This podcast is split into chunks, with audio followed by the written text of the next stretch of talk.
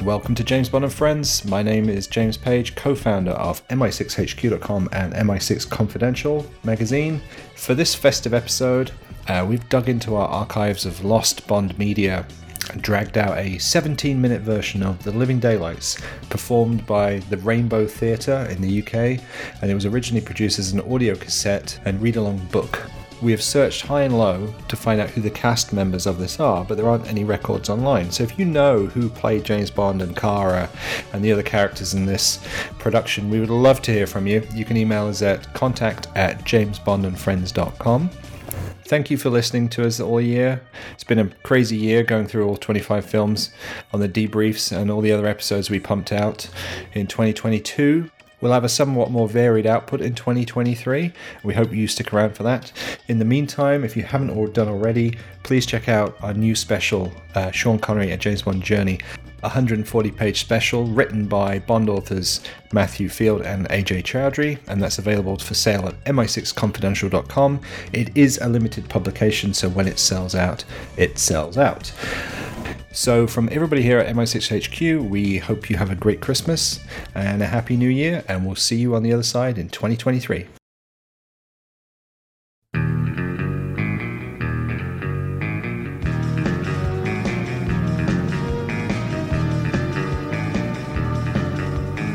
The Rainbow Theatre presents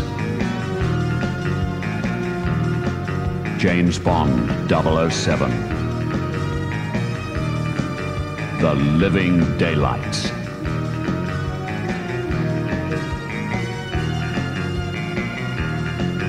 When you hear this, turn the page. Let's begin now. Top Secret Report. Codename The Living Daylights. From Agent 007, Bond James, of Her Majesty's Secret Service.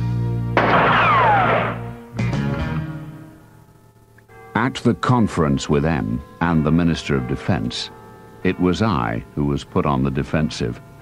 M wasn't very happy. Two dead, two in hospital, and Koskov probably back in Moscow, or dead by now. The minister nodded. We're the laughing stock of the intelligence community. Our first major coup in years, Koskov, was snatched from right under our noses by the KGB only hours after he defected. When the minister had left, I glanced at M. No trace of Koskov. Nothing. He's disappeared. Then there's that Pushkin matter that Koskov just had time to tell us about. One of the top men in the KGB trying to sabotage good relations between Russia and the West by assassinating all British and American agents. The Schmiert Spionem program. Yes, death to spies. We must nip it in the bud, 007. General Pushkin must be terminated. This plot to kill agents seems far fetched, sir. I know General Pushkin. I can't believe he's psychotic. Neither did I, until this note arrived from Gibraltar, found near 004's body. Hmm. Schmiert Spionem. Your name's on Pushkin's list, too. So Koskov told us. I'd like to check out a few things, sir. When we got Koskov out of Bratislava, there was something not quite right about the sniper who tried to kill him. Yes, I've read Saunders' report. You jeopardized the entire mission to avoid shooting a beautiful girl. Not exactly, sir. I had to make a split second decision. I didn't tell M that I'd watched the girl earlier playing the cello at a concert at the Bratislava Conservatoire. I returned to Bratislava to find her and saw her picked up by the KGB as she got off a trolleybus, leaving her cello case aboard. I took the case and found a quiet place to look inside. No cello, but a sniper's rifle loaded with blanks. I was waiting for the young lady, named Kara, by the way, when she got back to her apartment. Don't be alarmed. I dropped the rifle in the river. Who are you? Call me James. I heard you play the Mozart D minor yesterday. It was exquisite. I followed you. I saw what happened on the bus. I don't understand. Why are you trying to help me? I recognize the man who arrested you. What did Pushkin ask you? Was it about Georgy Koskov? You're a friend of his? We've been through a lot together. And Pushkin wants to know where he is. Oh, interesting. Did he say he defected? Only that he disappeared. It was very clever of Georgy, giving you blanks to fire to make his defection look good to the British. He told me about it. He hadn't, of course, and it was obvious that it wasn't the KGB who grabbed him in England. Kara was smiling. Dear Georgy, he kept his promise to send for me. Are you taking me to London? Uh, not yet. We must catch up with him in Vienna tonight before they pick you up again. But they are watching the house. We'll manage. We left in the Aston Martin, Kara insisting that we pick up her cello from the conservatoire first. The delay allowed a police car to catch up with us.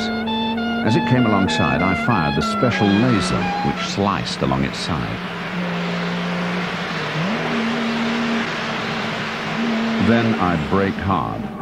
When the police car braked, its chassis stopped, but the body kept going. And so did we.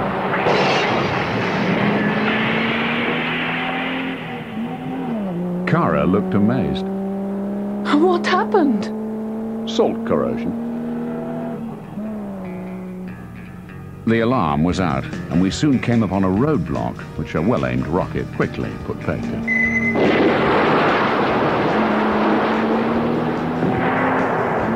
We were fired on, but the bulletproof windows stood up well to the onslaught, and I took a detour across a frozen lake.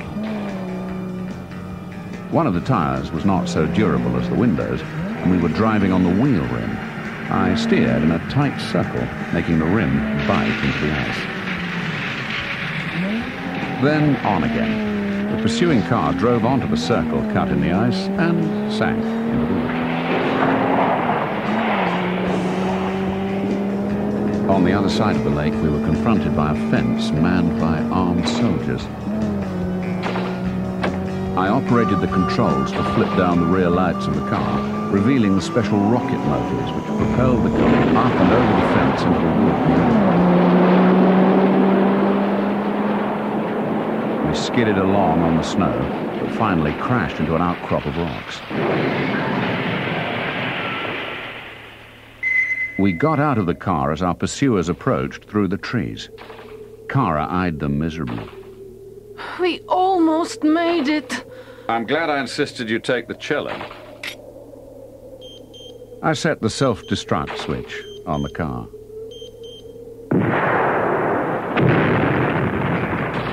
Then, using the cello case as a sledge, we slid down the slope, past the soldiers, and over the border to safety.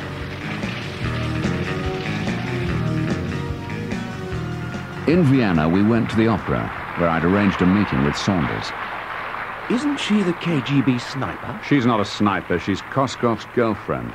I hear the KGB snatched him back. Uh, That's what we're supposed to think. I'm sure he arranged it himself. Kara's told me he bought her a very expensive cello. Where would he get that kind of money?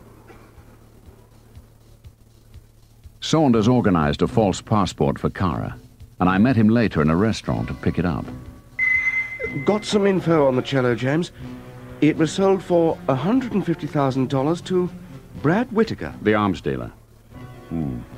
Whitaker and Koskov. Friends or partners? Where is Whitaker?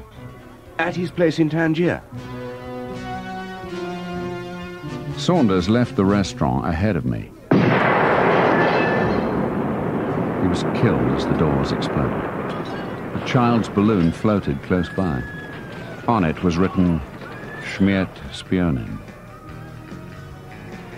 I noticed General Pushkin driving past and followed him to his hotel, surprising him later in his room.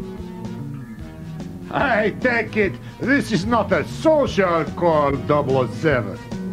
Schmiert Spionen. Pushkin. Schmierspionem was deactivated 20 years ago. Where's Koskov? He disappeared last week.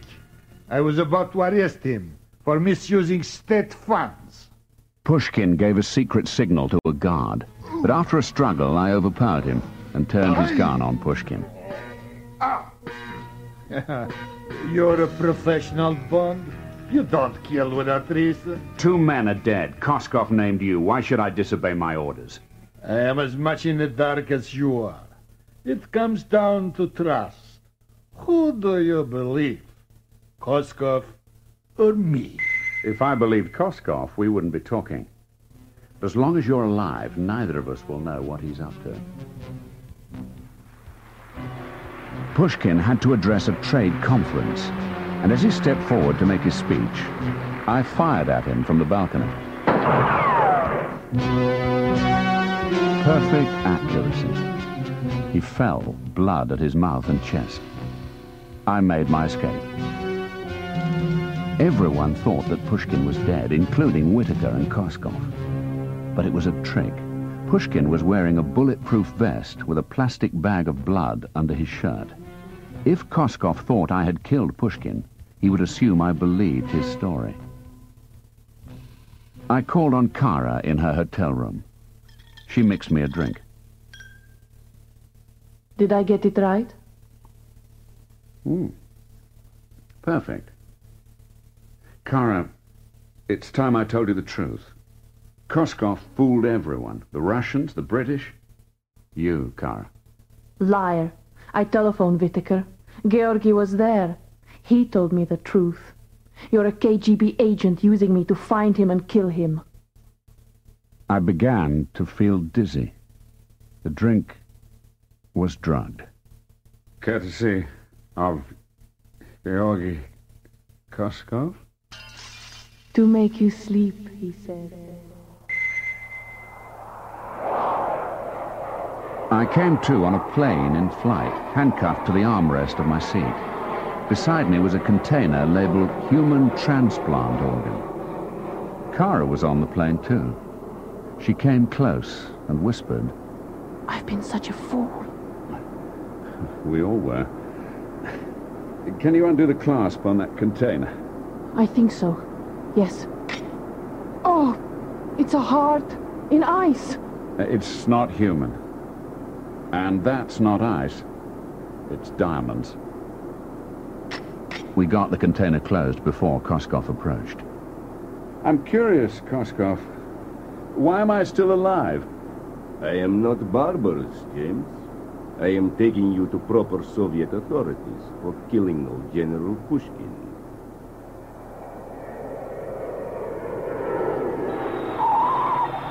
We landed in Afghanistan, and Kara and I were put into the cell block at the Russian airbase.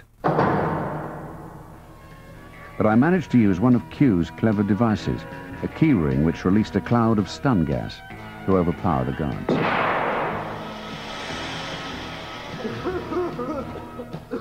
Kara gave me a hug. Very pleasant. You're fantastic. We're free. Kara, we're in Afghanistan, in the middle of a Russian air base. I locked the guards in a cell, gave the keys to an Afghan prisoner to release himself, and we made our escape from the building.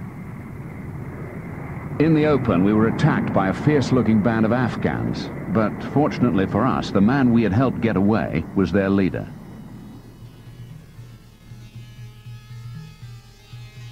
I am Kamran Khan, Deputy Commander of Eastern District of the Mujahideen.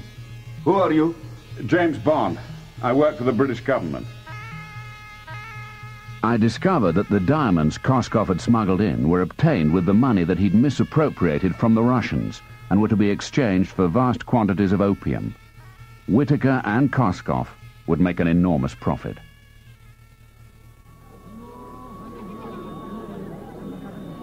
Disguised as an Afghan, I helped load the bags of opium aboard a plane at the airbase. Then I set an explosive charge amongst it to destroy it in flight. As I was about to get off the plane, I was spotted by Koskov and one of his henchmen. There was nothing for it but to stay on the plane and take off.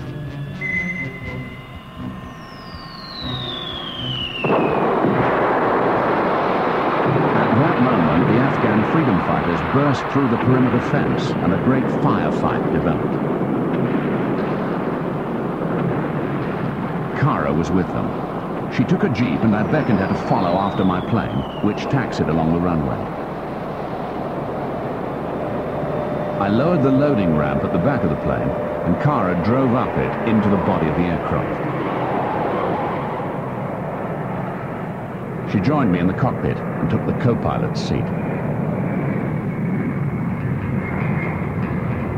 I got the plane off the ground and turned towards him. Take the controls! I've never flown! Just pretend it's a car! I went back to the hold to deactivate the explosive I'd set, but somehow Koskov's henchman had got aboard.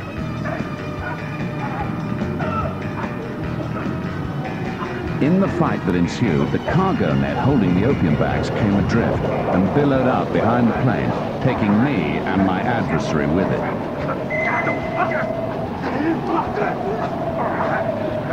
We clung on for dear life. My opponent tried to stab me, slipped, and grabbed at my shoe to save himself. His shoe came off and fell with him to the ground far below. I managed to get back aboard and defuse the explosive just in time. We flew on until the fuel gave out.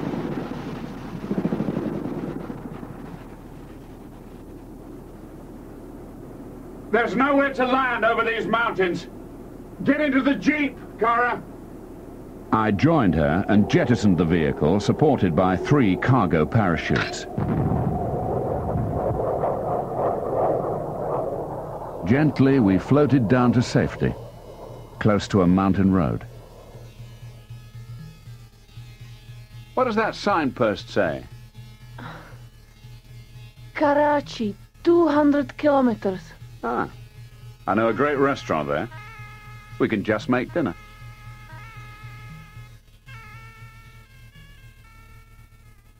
Later, in Tangier, I caught up with Koskov and Whitaker. Whitaker I dealt with using another of Q's explosive little gadgets, but I was in danger from one of his men. Fortunately, Pushkin arrived and shot him. I owed you that 007. Koskov saw a chance of escape. Thank God you're here, General Pushkin. How can I thank you for rescuing me? Put him on the next plane for Moscow. Thank you, General. Thank you. In the diplomatic bag. But, but, General, no, no. Pushkin's men hustled Koskov away. What about Kara? They allowed her to stay in the West, and she realized her ambition to play at a big concert in Vienna. She looked surprised when she found me in her dressing room afterwards.